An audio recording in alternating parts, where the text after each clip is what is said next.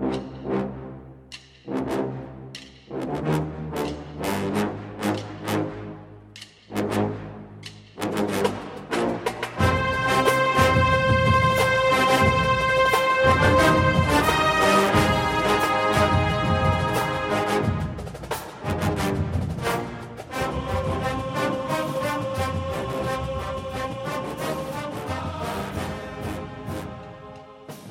morning, Bucknutters. Welcome to the Bucknuts Morning Five here on Friday, December 13th, 2019. I am Dave Biddle, very happy to be joined by Jonah Booker for his usual Friday visit. Jay Book, let's get right into talk about Ohio State and Clemson. Just what are your general thoughts on this matchup? Yeah, it's it's unfortunate that Ohio State didn't hold on to that number one seed. It is what it is. All all steam towards Clemson. My mindset about this whole matchup is uh, if you can beat Clemson, I truly believe Ohio State will win the national championship. I think besides Ohio State, these are the two best teams in college football. To me, in my mind, this semifinal game is the national championship game. Right now, Clemson is peaking. They're playing their best football. Trevor Lawrence is playing his best football. And this Clemson team, they're just absolutely wiping the floor uh, with the ACC teams. But I will tell you this, Dave. I don't think Clemson has been challenged. They haven't been hit in the mouth all year besides North Carolina. And North Carolina had them on the ropes. Everyone that they played against in the ACC has been absolute dumpster juice. Those guys are terrible. And they're going to be matching up against uh, a similar talent skill set when it comes to Ohio State. We have the horses, we have the athletes to go toe to toe with those guys. And I'm going to be curious to see how they react I think uh, you know the Wisconsin there, the Wisconsin game in the Big Ten championship, and the adversity that they faced against Penn State, um, and then just having that game against Michigan, I think that really uh, tested Ohio State because I can't remember a time where Ohio State went Penn State, Michigan, and Big Ten championship. It looked like in that first half in the Big Ten championship, those guys were a little gassed. Their legs were a little heavy um, because of going back to back big time games. But I'm excited for it because I think it's an opportunity to really uh, push the college football narrative that Ohio State is back um, as far as in the title hunt because nobody really expects the Buckeyes to win this game. And as long as they come out, play their game, play discipline, sure up the defense early on, and don't let Trevor Lawrence go wild, Ohio State has every opportunity to win this football game. Yeah, I mean, if you listen to the national pundits, if you listen, just you know, read between the lines of what you know Clemson is saying, and you don't need to read between the lines of what their fans are saying. You know, it's almost like Ohio State's a two-touchdown underdog in this game. Ohio State is a two-point underdog in this game. I love that Ohio State's an underdog. I love that Clemson has no respect for Ohio State. As you mentioned, Clemson has not been punched in the mouth yet. Ohio State will punch them in the mouth. Now, Clemson will punch Ohio State in the mouth too, but Ohio State's been punched in the mouth this year, and they've they've had a pretty good chin. Um, we'll see how Clemson reacts, and they're a great team, so maybe they'll react just fine. But we don't know. I mean, you know, as, as the great Mike Tyson said, you know, everybody has a plan, so they get punched in the mouth. So we'll see what happens. Clemson favored by two points. I feel like they have no respect at all for Ohio State. They're overconfident. And I think that plays right into Ohio State's hands. Again, it doesn't mean that that's going to mean Ohio State's going to win the game, but I, I keep thinking that you know, not that Urban Meyer's coaching this team, but you know, Ohio State just feels like they have even during the Tressel era when they're an underdog. There's something about Ohio State, especially this Ohio State team, Jay Book, as you and I have talked about many times. This is the most talented Ohio State team, the best Ohio State team that you and I have seen. And, you know, I mean, they have more than a puncher's chance against Clemson. I feel like this is a 50 50 game, and, you know, uh, I'll just I'm going to pick Ohio State. I know how I am. I'm going to end up picking Ohio State. I'm, you know, I'm not overly confident, but you know, just speak about how Clemson might be a little too confident and how that might play into Ohio State's favor. Right. You took the words out of my mouth because I was going to say um, the Ohio State program when they play that underdog role, they've had huge amount of success. Um, if you look at it, uh, pretty much, you know, Vegas opened the line as Ohio State minus one. Um, all the money right now is on Clemson. Pretty much 74%, 75% of all the cash that's being wagered right now is on Clemson. So a lot of people um, believe Clemson is going to roll in this game, but I really, really like this Ohio State football team in the underdog role, as you mentioned, because my my philosophy um, when it comes to sports in general is anytime you have a really talented football team that is motivated, focused, and they feel disrespected, that is a very, very dangerous recipe. That football team, if they find a way to play their game and elevate their game while playing with reckless abandon, that football team can beat anyone any given day. And I think this is a situation for Ohio State. We've seen it numerous times. They're not good. They know what what Clemson did to Ohio State several years ago with that spanking out there in Glendale again. Ryan Day is going to drum up that no one thinks they are going to win this football game. And this team, I have confidence they will respond. The biggest thing for them is you have to protect the football against Clemson because they have they have a very explosive offense with uh, Etienne, the running the running back, and Higgins, the wide receiver. So if you can protect the football and make Clemson play all four quarters, that's when Ohio State will um, punch them in the mouth and see how Clemson responds. Switching gears to recruiting, um, it's going to be a big weekend, obviously, with uh, the early signing day being this coming Wednesday, the 18th. Ohio State has a big official visit, huge official visit this weekend. C.J. Stroud will be here in town. Looking at the crystal ball, 100% of the crystal ball picks to Ohio State for the four-star quarterback, high four stars. Like early in the process, he was like a three star, then he was a four star. Now he's a high four star. The number two pro style quarterback in the country, number 83 overall prospect in the country from Rancho Cucamonga, California. Sounds like it's down to Ohio State and Georgia for C.J. Stroud, Jay Book. Um, you feeling good that, that C.J. Stroud's going to be a Buckeye? I feel great about this one, Dave. I know our own Bill Kurelic uh, post, posted an article yesterday on Bucknuts where he spoke to C.J. Stroud's high school coach, and his uh, coach basically says three teams there: um, Ohio State, Michigan, and Georgia. He visited Michigan recently, but just look, just follow the tea leaves here. Ohio State, they're getting the last official visit right before four days before signing day. Ryan Day just completed his in-house visit with C.J. Stroud. So you're essentially telling me that Ryan Day and Mike Yurcich went in-house, you know, put their sales pitch, and then the kid is turning right back around and following them to Columbus on a flight to spend an additional 48 hours with them, and then four days later he's going to be signing on the dotted line. You really have to feel good about where you stand with this kid. Uh, the thing that, that makes it really big is he's an early enrollee along with Jack Miller. So you're going to have a nice um, quarterback competition in the spring between those two guys, and it's much needed depth to the quarterback room. So just being able to get your two incoming freshmen on the campus to participate in spring football, that's huge for this football room. Going back to the current roster, Josh Proctor is a guy that is dripping with talent. I'll never forget Alex Grinch telling me last year at Rose Bowl Media Day, I asked him, "Hey, give me a guy that you know maybe isn't playing a lot right now that you think is going to be a future stud here." And he goes, "Josh Proctor, for sure." He goes, "Mark it down. Josh Proctor will be an outstanding college football player." And we see Josh Proctor, and not just the last play of the game of poor Jack Coan got knocked into next season uh, with that hit by Josh Proctor. My God, um, Josh Proctor. I'm not saying he needs to start over Jordan Fuller. Don't get me wrong, but they seem to be rotating a little bit more now.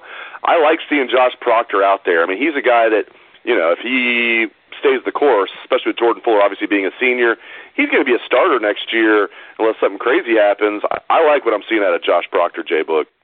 Yeah, he's a he's a prime time player. Like there's certain guys when you watch him on the field, they just have that it factor. You just see them and they just they just have that different type of bounce to their step, and you see that in in Josh Proctor's game. The guy is a big time hitter. I mean, he knocked the snot out of Wisconsin's quarterback, and it was a clean hit too for all the people and the Michigan fans out there saying it was targeting. No, it was not. Go back and look at the still frame. He laid him out with the shoulder by the way. I just wanted to throw that in there. But Josh Proctor, he the thing the thing that you have to like about him is I look at him as the leader of that young DB group. And I think that DB group that's coming up is going to be outstanding. I tell you what, Dave, the one thing in the Big Ten championship that really surprised me was how many of those young guys played critical minutes in that Big Ten championship game. I mean, Ohio State's down 21-7, and you see Marcus Hooker and Josh Proctor on the field together, and then you, you then you look you look back and then you see then you see uh, Brown out there with Sevyn Banks. I mean, to see a lot of those young guys just getting meaningful snaps in a championship game tells me one the co- the coaches are very very confident um, with those younger DBs that's on the team, and two the talent and the depth um, and these guys getting these these prime time reps in a meaningful game is going to pay off huge for this football team come next season and the season after that. So Dawand Jones was a huge project, huge literally and figuratively. He's a huge project in the 2019 class, last guy to commit, lowest ranked member of the class. There was only 17 kids in the class last year. Um, you know, three five stars, and um, by the way, I mean that class is looking great, even though it was only 17 players. But Dawand Jones, everybody expected he would redshirt. I did a story for the site yesterday. Everybody includes Dawand Jones himself thought he would redshirt this year. You know, and the, early the coaches weren't even sure if he'd play at all. You know, then they decided, oh, he's looking pretty good. Let's at least get him in there, play his four games, but still redshirt him. then he looks so good, they're like, no, let's not redshirt him. I mean, we now have a six foot nine, 360 pound man who is driven to play in the NFL. Um, seems like a great kid and you can't teach that size. You can't teach his footwork. I mean, he, the kid was a great basketball player in the state of Indiana. Could be had several Division One scholarship offers for basketball. Had zero scholarship offers for football. I thought he had like one or two entering his senior year. After I talked to him after the uh, bowl game, he was like, "No, I had none." He was ready to to commit to Kent State um, for basketball. And then all of a sudden, he had his senior year happen in Mississippi State. He said it was the first big school to come in. Then it was just a cavalcade of schools: USC, Penn State, Ohio State. Came down to Ohio State, Penn State, USC.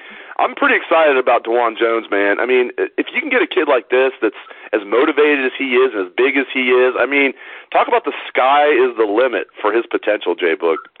Yeah, you hit it on the head when you said a motivated kid because the thing that you have to take into consideration with Jones is he came in. Um, I mean, he's a massive, massive guy, but they thought that he came in um, a little overweight. So what did he do? He worked his tail off and dropped a lot of that bad weight, and he totally committed himself to Coach Mick and the strength and conditioning uh, program to get himself right. He stayed disciplined, and it's hard for a kid that's coming in with the mind frame of I'm going to redshirt, but at the same time have enough self discipline and motivation to really push himself to get his body in the type of condition that it needs to be in. So that is a true testament to him. Um, he's dripping with talent. Um, the guy is raw, but he's he's playing ahead of. I think he's ahead of where he should be right now. Now, I want to tell you this, Dave the one guy that deserves a ton of credit this year that was pretty much a whipping boy on our message board uh, for several years is Stud. I mean, the job that he's done this year, you cannot shortchange him. You have five offensive lineman starters that make all Big Ten under his watch. You have a raw player in Dawand Jones who's coming in who didn't ha- really have any offers until late when he blew up. You develop him in that short amount of time to where he's going to be potentially the future uh, future starter on the offensive line. And then you look at guys like Harry Miller, guys who are um, you know five stars coming in, but they got him ready to go. I just think the job that Stud did this year was outstanding, and kudos to him because a lot of people thought that he shouldn't even been brought back when Ryan Day got the job, but he's showing his chops right now. I think on the recruiting trail, he had a pretty solid year. And then on the on the field, I think he did an outstanding job getting those guys ready to play. Obviously, the offensive line can play better when it comes to pass pro. Uh, a lot of that also has to deal with Justin Fields holding the ball a little longer than what you like. But overall, anytime you can get all five of your guys making all conference, that's a big, big uh, coaching job coming from from Stud. Yeah, that's pretty amazing. I'm glad you brought that up. I mean, who who would have thought Ohio State would have all five offensive linemen make all Big Ten, and that includes first team through third team? We're not even talking honorable mention though. I mean, all of them were, either first team, second team, or third team, all Big Ten. I don't think I've ever seen that. So kudos to Coach Stud. I'm glad you brought that up, and I'm also glad that Kevin Wilson is sticking around, not so he can, not just for his offensive expertise as far as putting game plans together and what he does with the tight ends, but he helps out with the offensive line. So I think Coach Stud and Coach Wilson are a good tandem in there. I'm very glad right. you brought that up. And the, and uh, the thing you have to go ahead. I was going to say, Dave, and the thing about the relationship with Kevin Wilson and Stud is when Kevin Wilson helps out, he's usually the guy that's helping out with the tackles. Where's the strength of Ohio State's offensive line? It's the center through guard position. The center through guard position this year has been outstanding. I mean, Wyatt Davis, I'm seeing he's he's he's first team um, All American on a lot of pundits' board. I mean, Cole Cubelic, who covers the SEC, who's an offensive line guru, he has Wyatt Davis as the best interior lineman in all of college football. And seeing the growth that he's taken this year can't be understated. So you have to give Stud his props for even if you want to say Kevin Wilson helps out with the tackles, the the performance from the interior guys have been remarkable this year. Those three guys are all maulers inside, Jay Buck. You're right. I mean, you know, Josh Myers at center, Jonah Jackson at left guard, and of course Wyatt Davis at right guard. Those guys are maulers, and there's just, I mean, they could put like a probably a three-hour highlight video of those guys just knocking the crap out of out of opposing defensive linemen this year. It's been great. And Jonah Jackson leads the team in, in knockdowns, and Wyatt Davis is like, you know, we're all we're all trying to, to chase Jonah. I mean, my gosh, Ohio State just knocked it out of the park with transfers. With uh, obviously Justin Fields, who gets all the pub, but Jonah Jackson was a great get as well. All right, let's end the show. I want to give props to Gene Smith. Gene Smith's taken a lot of flack over the years. I don't think lately he's taken any flack. But and I mean like over the last couple. Weeks, but Gene Smith's taken a lot of flack over the years from Ohio State fans. I will admit, I was critical of Gene Smith during the Jim Tressel stuff. I didn't like the way he handled it. But looking back, you know, I, I just to say I forgive Gene Smith is like that. Does, that doesn't even do it justice. I think Gene Smith has completely hit a grand slam home run with everything that he has done with coaching hires. It's amazing when you look at now Urban Meyer. I think was going to be here regardless. I've said that. I'm not backing away from that. I think he was going to be here even if I was the athletic director. Heaven forbid. I think Urban Meyer was coming here regardless. But I give Urban, I give Gene Smith a lot of credit for the Ryan Day hire because it would have been very easy. And there was a lot of pressure on Gene to do a national search, bring guys in for interviews like Matt Campbell and other guys. He no, he said no. I knew this Ryan Day was my guy. I know this guy is going to be a stud, and he was right. Also, Chris Holtmann, and you can say whatever you want about. Oh well, you uh, know, he flirted around with other schools and McDermott and all this at Creighton. Gene Smith was given like basically, you know, the boosters pretty much forced the hand with Thad Matta. So Gene Smith had like hardly any time to hire a basketball coach. What does he do, Jay Book? He brings in Chris Holtmann, who now has the Buckeyes on the verge. I think when the new rankings come out, as long as they take care of business this weekend against Minnesota, the Ohio State Buckeyes will be number one in the country in college basketball. They're number two in college football, and they might win the national championship. I just want to give kudos to Gene Smith. I was one of the ones that was one of his critics. Now I think that he is – fantastic. The two most important things you can do at Ohio State: you hire the head football coach, you hire the head men's basketball coach. He has knocked both of those out of the park. I agree. I mean, I know Gene, um, like you mentioned, caught a lot of slack after uh, Tressel situation, and you know, not taking the bowl ban when Ohio State uh, probably could have beat Notre Dame for the national championship, Urban's first year. Um, but as far as the health of the football program, and I give Gene a lot of credit because a lot of things have went down, and I think Gene has really handled himself um, very well. You know, I, I think of, I think back when the whole press conference, you know, last summer after the whole Zach Smith fiasco, when Urban was going to accept a three-game suspension, um, when they were having that media, you know, kind of press conference there, it was Gene Smith who really handled things in a more professional light than you can say that you that the uh, president did. It was Gene who went up there and bit the bullet when it came to all of the tough questions. And then you mentioned the basketball program, just the health of the basketball program. They're going to be a number one team. The future looks right there. But I want to tell you the one thing that really um, upped my respect for Gene was when he came out last week and said that after he he resigned from the college football committee because he didn't like the way Ohio State was treated. And I give him all the respect in the world because anytime Ohio State was mentioned, he had to recuse himself. And when he came back in the room, he said it, it didn't sit right with him the way Ohio State was being viewed. and the way Ohio State was being treated by the playoff committee. I mean, Ohio State had just won the Big Ten championship, and then you take a, a Georgia team who lost in the SEC championship and you jump them. And and kudos to Gene because he he felt that uh, that that wasn't right, and he didn't want to be part of it. And he could have easily sit on the board um, there another year with the playoff committee, and you know flown to Texas and been involved. But he took up for his school, and he and he he let those guys know how he felt, and he no longer wanted to participate in something that he felt his university and football program was being disrespected by the way uh, committee members were viewing them and ranking SEC teams over Ohio State. So to me, uh, the fact that he did that, it gives me a little bit more respect for him, how he goes about his business. No doubt about it. Fantastic stuff as always from Jonah Booker. Really appreciate it, Jay Book, and Jay Book has the honor of hosting the Buckeyes for what, like the tenth time in the last uh, 15 years, it seems like, down in your neck of the woods in Arizona. But no, I'm glad that we're going to be down there in the Valley of the Sun for the Fiesta Bowl, the college football playoffs.